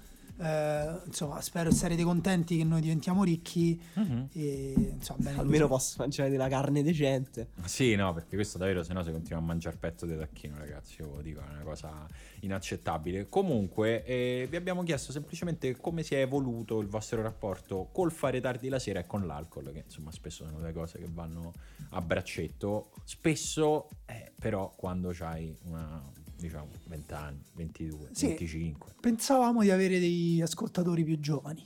Sì. Esatto, esatto. Sì. Invece devo dire che Luigi, che sì. è il primo commento, ha, ha segnato un po', esatto, ha segnato la rotta un po' per tutti perché ha scritto Staying in is the new going out. Ed è un po' così per tutti. Quindi no? stare a casa e non uscire. Stare a casa e non uscire, bello come dal mandarino in diretta. Invece Carlo dice più o meno come si è evoluto eh, quello dello svegliarsi presto la mattina, sempre prima nell'illusione che prima ci si svegli e più si sia efficaci e produttivi, ma poi si arriva alle 10 che invece di aver finito l'articolo che devi consegnare stasera ti chiedi ma riserva quando minchia esce. Emiliano dice: Ho avuto dei problemi con l'alcol in passato, ma ora va tutto bene. Siamo tornati insieme. Sì, ha, ha citato, credo, Willy Peyote.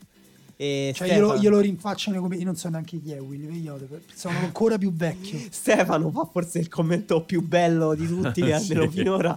Eh, allo scoccare della mezzanotte potrei essere tranquillamente il bersaglio della dichiarazione di Pellissier. Volevo andare via fin dal primo momento. Cioè, direi che riferendosi al post di Pellissier eh, contro Ventura devo dire che è non vero... abbiamo detto niente però ragazzi. Ci ritagliamo un no. minuto grazie all'assist di Stefano. Che bello eh, vedere, vedere, fallire Ventura, che bello. Perché poi lo so che tu mi vuoi fare distinguo, no? Perché Ventura. No, io prima, io ho, difeso, solo, io prima ho, di, ho, difeso il diritto di poter provare simpatia e antipatia per gente che poi alla fine lavora nello sport. Io non credo che Ventura abbia problemi eh, economici, non credo che stiamo commentando. Eh, sì, ma sarà difficile per lui, sarà stato un periodo pesante, però ci sta che ti sta antipatico a te, che stia antipatico a tutto il paese, mi sta antipatico pure a me Uh, detto questo, al Chievo è stata una storia stranissima, secondo me è, è riuscito a, peggio- a, fare una cosa peggiore di quella di Italia-Svezia. Ed è tutto brutto, tutto, sì, non c'è tutto, una cosa normale. In è quella... tutto brutto. La scorsa settimana detto... in mezzo c'è l'autogol di Giaccherini, esatto. cioè la cosa più importante successa. L'autogol di Giaccherini, dopo il quale Ventura disse: Prendetemi, prendetemi per demente, ma io sono felice, vedo dei miglioramenti. Uh-huh. Una settimana dopo dice: Mi dimetto perché le strade che abbiamo, io e la società abbiamo lo stesso obiettivo, arrivare alla salvezza, ma abbiamo in mente due strade diverse. Cosa è cambiato?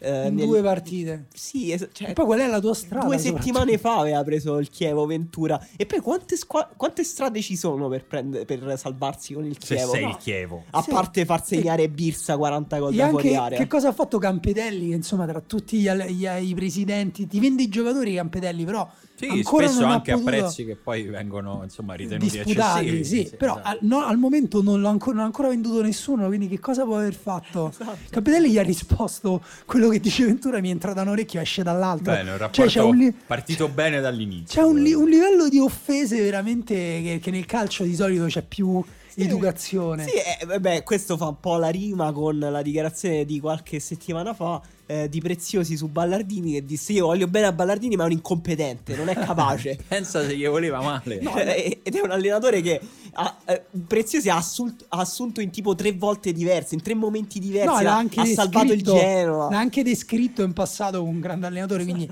è proprio totalmente pazzesca la situazione. A questo si sposa, se vuoi, il secondo esonero stagionale, quello di Velasquez. Sì. Che non ha nessun senso perché tu fai venire un allenatore sconosciuto dalla Serie esatto. B spagnola. Eh, e poi un... dice, ah beh, però non ti stai adattando al calcio italiano. Ha un calendario... Ma che cazzo ti aspettavi? Esatto, ha un calendario pazzesco, una sfortuna incredibile perché con l'Empoli se finiva 4-0 per l'Udinese, mm, credo che Iachini non, non, gliene fregava manco niente, tanto ha messo in campo la squadra da Anderazzoli para para e dava la colpa a Andreazzoli, colpa del governo precedente e, e, niente lo cacciano. Invece cacciato Velasquez perché Striger Larsen come esterno sinistro ci aspettavamo meglio. Sì, mm. perché Pussetto non ha segnato perché... con una partita di Provedel una partita dell'Empoli incredibile, Pazzesca. titanica. E adesso squadra, scuola Chievo squadra in mano a Di Carlo giusto? Mimmo di Carlo. Sì, oh. beh, all'avanguardista Mimmo di Carlo. Esatto, al, lui. Al vo- a questo volto fresco. Eh, lo so, ma non No, però scusa, ci stiamo confondendo. No, di Carlo, di Carlo al, al Chievo. Scusa, scusa, scusa. Eh, io pensavo parlaste del Chievo, no, gli Iachini e... all'Empoli. L'Udinese non so, non, non, lo so ancora. Non so. Ah, Nicola, Nicola, Nicola, Nicola che invece però Troppi cambi di panchina, siamo a quanti cambi di panchina? Tre, un po'. Invece no, Nicola tre, però se n'è andato, però se, Ventura se n'è andato. Ah no, però Ventura giustamente è arrivato perché avevano esonerato eh, ehm, quell'altro Danna. Danna. Danna. Quindi no, in realtà sì, è il terzo cambio spontaneo di panchina, il qua, tre e mezzo, dai, Ventura lo consideriamo tra parentesi. No, Nicola è un grande allenatore, Nicola, però, sì.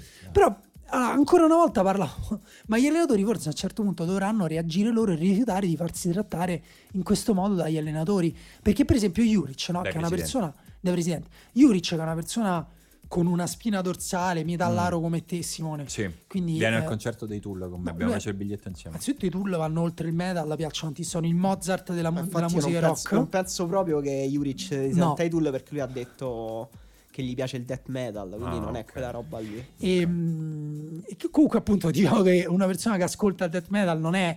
Io ho conosciuto solo persone poco trattabili che ascoltano il death metal, però si fa trattare effettivamente da preziosi proprio come tipo ok contro Napoli e Juventus alleni te uh-huh. uh, adesso ti fa il derby se va male il derby no richiamo quell'altro l'incompetente poi ti richiamo a te tra un po' non te ne andare non ti allontanare troppo non ti fare una vita separata da me. Una perché... vita al guinzaglio, questo stai dicendo. Sì, esatto, perché tanto quanto ti costano due allenatori a stipendio? Ti costano quanto due giocatori? C'è un giocatore in più. Sì, Quindi sì, fondamentalmente... Per me dovrebbero rifiutarsi, dovrebbero fare. Pure Nicola dovrebbe dire eh, no. Lo so, l'hai già detta questa cosa, ma solo perché non ti hanno mai offerto uno stipendio da allenatore di Serie A. Poi me lo racconto. Ma magari al lato fai un altro lavoro, magari fondi un sito di, mm. di, di calcio. Mm, non lo so. Comunque, Alessandro dice che il suo rapporto con l'alcol e con il fare tardi si è evoluto al punto che l'azienda del moment dovrebbe darmi dei premi fedeltà. Qua entriamo già nello specifico, cioè già andiamo sul come si trattano poi i postumi. Tu, moment, io devo dire, sempre stato team Oki però più o meno siamo, siamo lì. Si parla sempre di ibuprofene. Eh. Sì, no, sì, Emanuele, poi... Emanuele, non può. Chetoprofene. No, io, io lo, lo, sniffo solo dal naso, okay. non, non lo, lo prendo pippi, mai. Sì, lo Antonio dice, essendo ancora under 30 non è un problema che mi riguarda, ma vi vedo da fuori da e ho paura per il mio futuro. Tra l'altro Antonio non è under 30. No, evidentemente Io conosco no. personalmente Antonio, ha 38 figurati. anni. Sì, cioè nel senso, secondo me se no, sei un under 30 e te li porti così male non lo devi no, dire. No, tra l'altro io penso 30. che vada di pari passo con i capelli questa cosa dell'alcol, quindi puoi avere anche 20 anni, ma se perdi i capelli e mi dicono che Antonio comunque eh, è lì lì. Ultimamente si, si, presenta sempre questo look spettinato che è il primo passo di chi non accetta che non ce li ha più. Quindi insomma io... la, la cattiveria fuori misura forse sì. per Antonio. Sì, sì, sì, Comunque Alberto dice qualcosa. secondo me comunque lo fa solo perché non scova più. Ecco, no? e perché c'ha quella brutta storia dei debiti diciamo che Antonio, Antonio lavora con Simone, quindi è un inside joke tra amici veri, forse ancora. Alberto dice qualcosa. Forse da parte sua non più. Qualcosa mi dice se andate a bere dopo il gol di Chic. No, non è vero. No, non siamo no, andati a bere. Sono stato... Qualcuno, però, quando mi ha ricordato che. Oh, l'avevi detto che segnava Chic. Eh, stato... Noi neanche l'abbiamo visto. Qualcuno, eh, cioè Giacomo dice: Se adesso ripenso a me stesso in Erasmus, rimango in hangover una settimana. È vero. eh, sì, come abbiamo fatto. Non lo so, Simone, volevo chiederti quando è l'ultima volta che ti sei ubriacato? Ubriacato male? Male. Boh, 5-6 anni fa, direi. Quindi avevi? E 29, 30. Madonna, che pavido. E... Ubriacato male, cioè proprio vomitare, non ricordarsi, è eh, quella roba lì. E, ma invece da adulto, diciamo qualcosa. Cioè, l'ultima volta invece che hai proprio bevuto tanto e comunque ti sei divertito, ti sei lasciato andare o non hai controllato. Ah, ok, così pensavo che era proprio bisognava contare no, ubriacato. No, perché magari adesso se stai troppo male. No, io, allora io non voglio mai più stare male come quella volta di 5 anni fa. Quello è la okay. mia stella polare. Mai più, mai più stare male così. Esagerare un po', boh, qualche mese mese, sì. Emanuele? Quest'estate. No, esagerare un po' anch'io qualche mese. Estate, estate. Dopo l'estate non ho più affrontato una serata hardcore, diciamo. Io l'ultima serata hardcore è stata al mio matrimonio tre anni fa e il mattino dopo non mi alzavo, non, cam- non riuscivo a camminare. Cioè, ho messo un po', certo. dovevo imparare a camminare. No, no, ma non si può, non si può più, ragazzi. Tipo la canzone, ma anche, tipo, ma anche, tipo, le persone hanno brutti incidenti e poi stanno là, si ricordano come si mette un piede davanti all'altro. Guarda, se andiamo avanti, mi, ci riconosceremo in tutta una serie di cose che dicono i nostri. Sì, i nostri Daniele amici. dice come sta Liucian, quindi perfettamente sobrio perché la regione non gli permette di bere. Michele dice: Ho da poco superato i 30 e devo dire che facendo molto sport e curando un po' l'alimentazione riesco a sbronzarmi e fare tardi come sempre. Ci vuole una certa preparazione fisica. Spero di continuare fino ai 40 come Totti. Ammetto che però che col tempo sta diventando sempre più fondamentale di iniziare dall'aperitivo e possibilmente a stomaco vuoto, altrimenti è difficile. Eh, molte contraddizioni. Sì, sembra, sembra che si sia assuefatto all'alcol in realtà. Guarda, amiche, quando avevo da poco superato i 30, anch'io ci credevo in queste cose che dici, non è vero. Cristian eh, dice: sì. Ieri dopo due birre e una pizza fuori sono tornato a casa talmente stanco che ho rinunciato perfino a farmi la tisana serale. Grande! Voglio essere amico tuo, Cristian. 30 è il nuovo 70, la vera quota 100. Bravissimo. Uh, Giorgio dice a 26 anni per contrastare l'inevitabile tendenza a bere meno ho deciso di canalizzarla, mi sono rimesso sui libri, sono diventato clinico enogastronomico e ho aperto un'enoteca. Il risultato è disastroso, ho 30 anni, bevo ancora meno e mi faccio pure i pipponi su cosa bevo. Non fatelo. Eh vabbè dai, però sei uno, secondo me è bello essere amici tuoi. Scrivici in privato dove è l'enoteca che esatto. ti veniamo a trovare. Diego dice bicchiere di whisky direttamente a casa in modo da conciliare anche il sonno. Più la giornata è stata pesante, più il bicchiere di whisky. Questo è proprio questo è la, il primo passo per l'alcolismo, l'alcolismo serio. Alcolismo questo, totale. Questo, se lo fai dando le spalle a tua moglie è l'ideale. è la mia stessa deriva questa, eh, te lo dico, eh, come ti chiami Diego, è proprio la, la, mia stessa deriva. Da quando sono tornato quest'estate dal Portogallo, adesso non manca Bevi mai... Porto. Sì, non manca mai una bottiglia di Porto nel mio frigo, goccino di Porto la sera e io lo vedo che proprio fra vent'anni mi guarderò indietro e dirò quel cazzo di Porto mi ha rovinato. E quando si apre il frigo e tu tiri fuori il Porto, la tua ragazza scappa in camera da letto e si chiude a chiave. No, non hai capito, la mia ragazza mi finisce le bottiglie. Cioè, allora... Anzi, forse lei sarà alcolizzata prima di me. Davide Mancini, che è uno dei nostri migliori commentatori e che abbiamo avuto la fortuna di conoscere. Ciao Davide, Questo ti vogliamo weekend. bene. Fare tardi non si è mai stato un il problema. David Foster Wallace del Piemonte? Totalmente, anche se è napoletano. Vabbè, come residenza. sì. Fare tardi non è mai stato un problema e ancora oggi, triplato la, la biocco post cena finché regge l'adrenalina, posso andare avanti a cannone. L'alcol invece ha sempre più effetto di ridurre la mia autonomia, non mi ubriaco ma mi viene sonno. Quando si scontrano queste due forze opposte può succedere che improvvisamente mi spenga per x minuti tipo narcolessia, per poi riprendermi come se nulla fosse quello, successo. Quello del riposino è un grande trick che Madonna, alcuni miei amici bello. applicano, io purtroppo dopo il riposino sono più morto di prima. Il microsonno. Microsonno sì. è bello. No, comunque ecco, anche questa mozione la sposo. Per me fare tardi c'è un momento nel quale sembra impossibile. Cioè, nel senso, se sono le 10 di sera e stai ancora a casa, è, è un dramma proprio che ti consuma dentro. Ecco, no, questa è un'altra grande differenza. Io non, po- non potrei più uscire tipo alle 11 di sera. No, no, no, no, no, non, è, non, è, non posso. Cioè, proprio basta. Si esce prima, poi si sta in giro quanto vi pare. Però non mi fa. Se vediamo alle 11 e mezza. No, non ci vediamo alle 11 e mezza perché abbiamo vuoi, 35 anni. Se vuoi capito, frequentarmi coglione? con me, Esatto. ceniamo. Ce- una bella cena. Prima eh, poi vediamo, vediamo un dopo esatto. cena quello che ti E Portiamo a Davide, spasso i cani. pare. Ma certo. Davide ha anche lui un problema che i suoi amici volevano farlo diventare critico enogastronomico. Fabrizio dice che ha un bimbo di un anno e quando fa tardi si deve alzare prestissimo, quindi ho bisogno di tre giorni per riprendermi. Alcol, l'ultimo drink ordinato, coca con ghiaccio e limone. Sto a metà Bello. tra Bus- Bukowski e Ned Flanders. Però il bambino è pure un po' la scusa invece per ubriacarti perché tanto ti sveglia comunque Eh, alle, però, alle però 3. devi essere sveglio quando ti Ci svegli arrivi alle tre. Se stai in coma. Eh, Poi dormi con lui il giorno. Francesco dice una cosa vera che ho scoperto recentemente. Dice: Da quando i miei amici polacchi mi hanno insegnato a bere solo vodka, reggo meglio e non ho quasi postomi della sbornia. Devo dire, recentemente sono stato a Mosca e una sera ho bevuto quasi solo vodka al di là della mia volontà, perché diciamo c'era proprio solo quella da bere. E ho detto: Madonna, quanto la pago questa domani. E invece proprio molto meno che in molte altre Sì, occasioni. è quello che dice Andrea poco più sotto, meno quantità, più qualità. Bisogna Giusto. bere bene, ragazzi. Sì, giusto. Simone dice: Ci posta un video di un signore che versa dall'alto con mille panini davanti. Facciamo gli auguri a Simone che è il suo compleanno. Auguri! Auguri Simone. Quanti anni sono se posta questa foto? Secondo me 26, Mm, non sì. di più. Potrebbero, potrebbero 28. Perché Eh, a me questa foto per esempio fa venire già la nausea.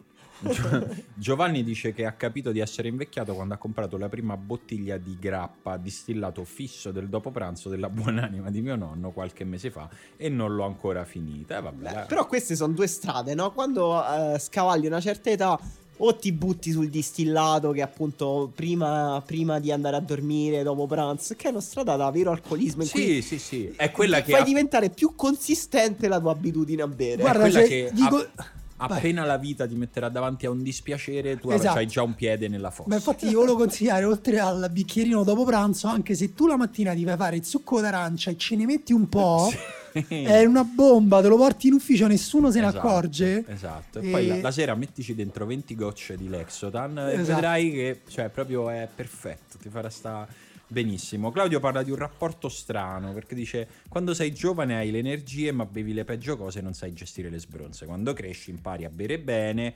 eh, impari a gestire le sbronze, ma non hai più la voglia né la passione nel tirarti nero che avevi in passato.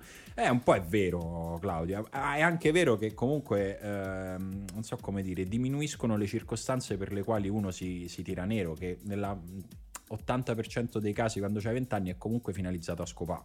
A un certo punto, diciamo, si restringe, si restringe questo campo e secondo me è per quello anche che vengono meno le motivazioni. Giovanni Nava dice tra i 20 e i 30 c'erano solo i cocktail, poi ho scoperto la birra, il vino e i whisky. Credo che finché non si diventi amanti della grappa ci si possa sentire giovani. Risponde un po' al nostro amico di prima, no? Non lo so. non lo so. Matteo dice il rapporto serata-alcol sta benissimo, ci siamo pure sposati, il problema è il rapporto giorni dopo post-alcol, siamo al divorzio con avvocati perché effettivamente il problema è pure quello, Eh, c'è gente che poi il giorno dopo, io su questo invece sto molto male Reggi? la sera prima, Ah. no, non, non mi, se bevo un po' di più la sera magari vado a letto il mal di testa, però ho amici che invece la sera stanno una bomba e poi il giorno dopo invece stanno col male tipo alla schiena per l'alcol. Io di solito è la sera grandi problemi allo stomaco e i due giorni dopo mal di testa.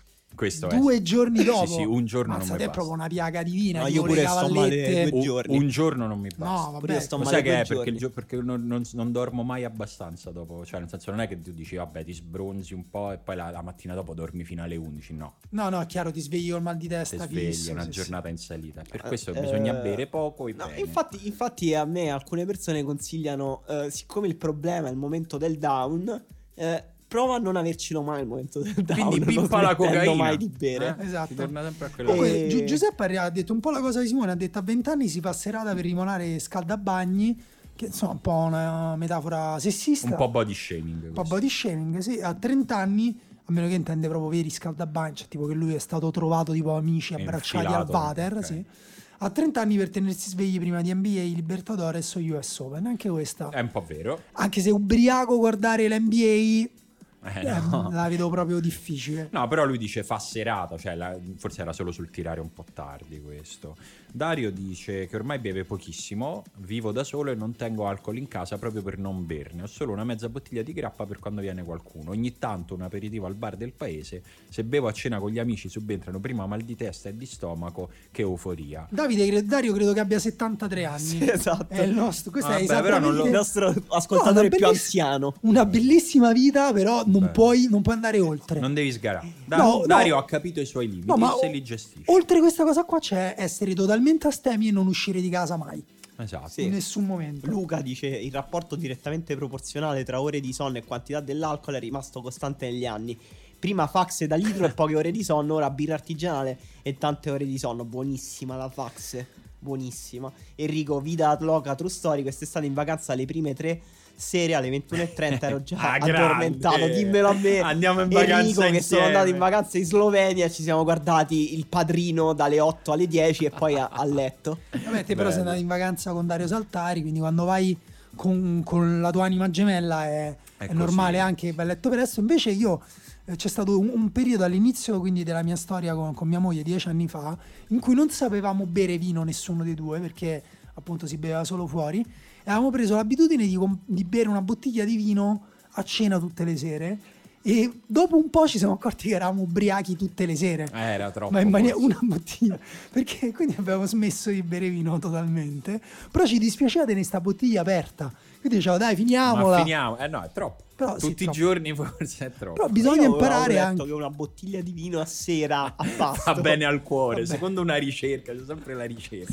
Sì. Eh, Francesco dice: L'alcol l'ho sempre detto poco, ma ormai a 33 anni devo proprio starci attento. E dice sostanzialmente che bisogna mangiare prima di bere. Bisogna sempre ricordarsi di non bere a stomaco vuoto. Simone dice fine 33-34 andava ai rave, a volte stavo ritto anche 48 ore, dei 36 declino incredibile Adesso se faccio le due il sabato sera mi pare di aver fatto capodanno. Ma lo hai fatto, non è che ti pare, lo hai fatto. Sì, cioè, è, è, come quando, è, come quando, facevi capodanno ai 22. Comunque una cosa interessante di Simone che ci ha detto anche un amico questo weekend a me Emanuele, c'è un anno in cui scavalli. L'anno prima puoi fare, puoi ballare sulle mani sì, sui tavoli insieme a Salvini, l'anno dopo bevi una birra, hai mal di testa in bagno mentre fai pipì. Eh sì, sì, te l'ho detto. Per me è stato 29. No, 20. per me è 30, 35. Io 29, dopo quella cosa ho fatto tipo lunga pausa di riflessione, proprio per due anni non ho bevuto e poi ho ricominciato piano piano così. Eh, Giorgio molto filosofico, il problema non è l'età che avanza, ma la gente che invecchia. No, questo vuole anche dire che lui non ha cambiato nessuna abitudine, ed è vero, perché Giorgio è un gran bevitore, però ha un talento naturale, perché ci sono anche i talenti. Sì, secondo me poi bisognerebbe pure ricordarsi che si muore, eh? cioè nel senso questa estetica dei grandi bevitori No, cioè, no, ragazzi, ma... si muore, cioè viene la cirrosi epatica. Poi. Vabbè, ho capito. No, no quello si esageri proprio, però... dipende molto dal tuo fisico comunque. Sì, eh? comunque Te la devi sentire. Secondo me chi se la sente può continuare, certo. Questo è l'approccio Nadia Toffa, lo conosco. è, l'approccio, è, l'approccio, con cui Gerardo la Pardia cirrosi... adesso beve quattro bottiglie di grappa al giorno. Perché la cirrosi è un dono. Hai visto lo, lo, scherzo e scherzo a parte in cui tengono Gerardo Pardia nello stesso autobus per non so quanto tempo dall'aeroporto facendo no. finta che non arrivano e lui a un certo punto gli scappa da pisciare e piscia dentro l'autobus no, perché l'autobus non si firma quindi non lo prenderei proprio esempio di niente Gerardo Depardieu Oh, Emiliano mette una, una, lu- una, luce particolare su questa faccenda. Dice più che dell'alcol, parliamo del fatto che in pizzeria dopo un supplì e mezza pizza sono pieno, mentre 20 anni fa mangiavo pure i camerieri. Mi ci rivedo molto, mi ci rivedo molto. Io una volta ordinavo due margherite quando mi facevo portare la pizza a casa, perché una proprio mi rimbalzava. Mo se ne finisco una è una buona eh, giornata. Eh, qua, qua vedo molti, molti, molte persone che hanno avuto a che fare col gastroenterologo, vi capisco tutte. Ma certo, Giuseppe ragazzi. dice io dopo dopo mezza birra vado di gastrite a 23 anni, triste la vita, eh. Giuseppe, io a 23 anni è stata la mia età soglia perché mi è venuta appunto la gastrite. E Francesco dice: Io mi sono accorto di invecchiare quando da un giorno all'altro ho smesso di digerire la cipolla del kebab ai figli. Basta, basta, via, via cipolla. Sì, insomma, sì. mi fate salutare Andrea Pergola che dice saluti dal comitato più astronauti meno palio, che era un commento che avevo richiesto a gran voce. Sì, sì, vabbè, puntata. però perché hai ignorato tutti quelli che invece chiedevano una no. puntata speciale per il palio. non so di che stai parlando. Federico dice: Io sono sempre stato una merda, mai retto l'alcol più di tanto, specie se abbinato alle sciocchezze. Eh, vabbè, ci sta. Anche questo io ti darei, ti consiglierei di fare amicizia con Dario di sopra, quello di qualche commento fa. No, è vero, è vero, è vero, è vero. Al bar con gli amici. Francesco dice: Migrato da Roma a Torino, il rapporto ha vissuto tre fasi essenziali: peronismo trasteverino, birra, buscaglionismo, vino, wannabe anni 20, whisky. Anche qui è una descrizione di un certo tipo allora, di essere umano. Io sem- a me il whisky è sempre piaciuto. Soprattutto a me fa veramente schifo. Con l'hai bevuto mai quello torbato, però l'ho la Cavulin, quelli l'ho super provati costosi. tutti e da, me l'hanno fatti provare i miei amici che apprezzano il whisky e non è la mia Ma perché cosa. non hai bevuto quello proprio Ah, buono? No, no, vabbè, se, no, cazzo, se hai non bevuto, mi piace. se hai bevuto la Cavulin Tutti, o la. Froag, non, non ti piace, provare- amen. Non è la mia cosa. Io invece sono stato educato da piccolo e devo dire che mi stanno molto sul cazzo quelli che invece poi sono passati a bere whisky per darsi un tono da grandi. Ah, eh, lo so, ma Questo come facciamo a distinguere? perché effettivamente la birra se- cioè, va bene se continui a bere birra. Oh, Leonardo, uno di noi, dice per me semplicemente che alle 10 collasso per il sonno. Che Eh, so, Leonardo, eh, ne- nelle giornate lavorative non c'è niente di cui vergognare. Damiano piazza a 24 anni il suo cambio improvviso del metabolismo. Ho sempre retto bene l'alcol, ma ora se bevo tanto, anche se non mi ubriaco, il giorno dopo ho lo stomaco sottosopra. Inoltre, se faccio serata ho bisogno di dormire, non mi bastano le 5 ore di sonno. Eh, non Sono bastano a pochissime. nessuno. Eh, Damiano, tipo- devi cambiare abitudini di vita. Se dormi 5 ore a notte a 40 anni sei Ti- morto. ti credo che rimango- 30. Esatto. Fatti due conti. Ti credo, dice rimango in catalessi e niente, si accetta e via. E la vita fortunatamente ha dato il meglio di me tra sbronze e serate tra 20 e 24 anni. Ma 5 ore di sonno, Emanuele Atturo, se dormi 5 minuti meno di 8 ore, dice c'ha il mal di testa. No, sto proprio male. Non riesco a Tacci, connettere le cose. No, no, io volevo aggiungere a questa cosa dell'invecchiamento che non dormo più. Quante ore dormi a notte? Quando so 7 è proprio... Anche tu, Maria, Perché, perché ti svegli naturalmente. Sì. Lo sai che questo invece è direttamente proporzionale alla morte. Eh, Quando arrivi a dormire naturalmente 6 ore, poi dopo un annetto tipo muori. Eh vabbè, morirò felice perché me- non ho mai bevuto Tom whisky. dice: Appena scavalcato i 30, ho smesso di bere come una scimmia il sabato sera e ho iniziato a bere come una scimmia la domenica a pranzo.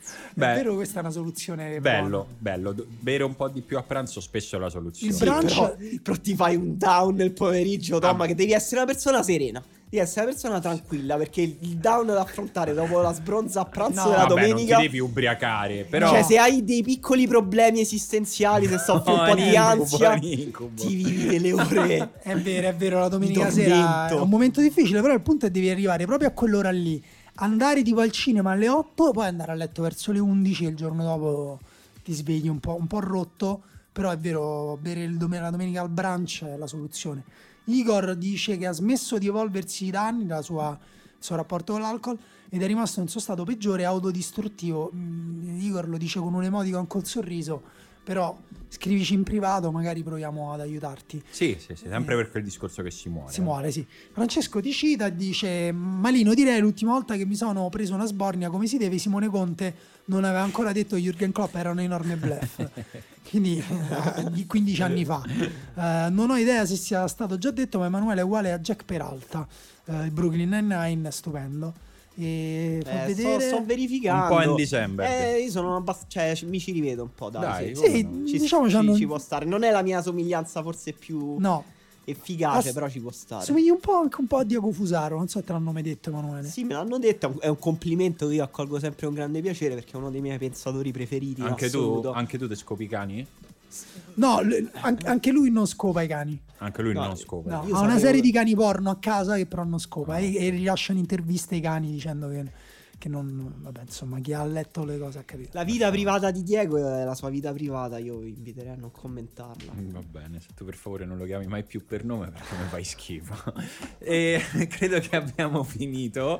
Mi sa che anche No, c'è, stavolta... c'è Emanuele che dice che ormai a 26 anni sento il peso della vecchiaia, ma da quando sono a Dublino, al contrario, sento sempre meno il peso dell'alcol. Anche questa è una questione di abitudini geografiche. Ho dovuto fare parecchio allenamento perché qui ci sono veri campioni di bevute, ma ormai la Guinness scende senza problemi. Al contrario, non c'è problema per il peso della vecchiaia perché tanto è già un lusso trovare un posto aperto che serve da bere dopo le due. Quindi alle nove e mezzo siamo già belli ciucchi. E anche questa è una questione che va con le abitudini perché effettivamente in Inghilterra si inizia a bere dalle 6 del pomeriggio quindi così vanno appunto hanno finito presto e poi il mattino dopo come Simone Conte possono svegliarsi. Poi alle 5 e mezza se non sbaglio ti svegli e inizi a fare cose no? andando a dormire a luna. sei attivo. Esatto esatto è così e poi inizio a prendere Loki alle 7 e ne prendo uno ogni due ore e il mio stomaco sta benissimo. Senti eh, mi sa che pure oggi abbiamo fatto la puntata più lunga di sempre ma tanto ormai sì Ugo annuisce sfi- sfibrato da questa registrazione Ugo oggi ci chiedevano notizie di Ugo, Ugo. Eccolo qui. ragazzi Ugo sta, è qui ai pari Pioli? Sì, sì, perché comunque... Vabbè, eh, beh, perché gli ricorda Parigi. Esatto. Come quartiere. Per, per il fatto dei sponsor. Esatto, per il fatto dei sponsor. Vabbè, torniamo la settimana prossima a un certo punto perché ritornerà il campionato, ritornerà la Champions League, saremo in procinto di un sacco di cose, ci sarà finalmente la finale di ritorno di Coppa Libertadores, Siamo, saremo pronti come al solito. Ciao. Ciao. Ciao.